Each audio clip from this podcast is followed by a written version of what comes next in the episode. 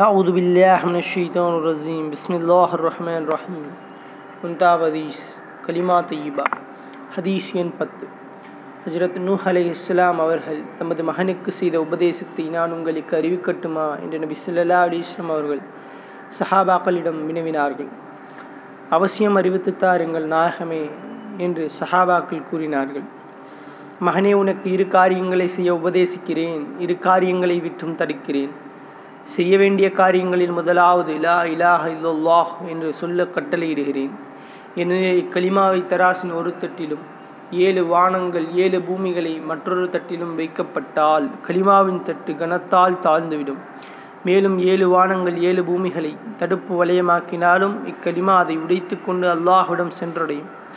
செய்ய வேண்டிய காரியங்களில் இரண்டாவது சுபஹான் அல்லாஹி ஹி அலீமி ஒபிஹம்திஹி என்ற தஸ்பீகை ஓதுவது.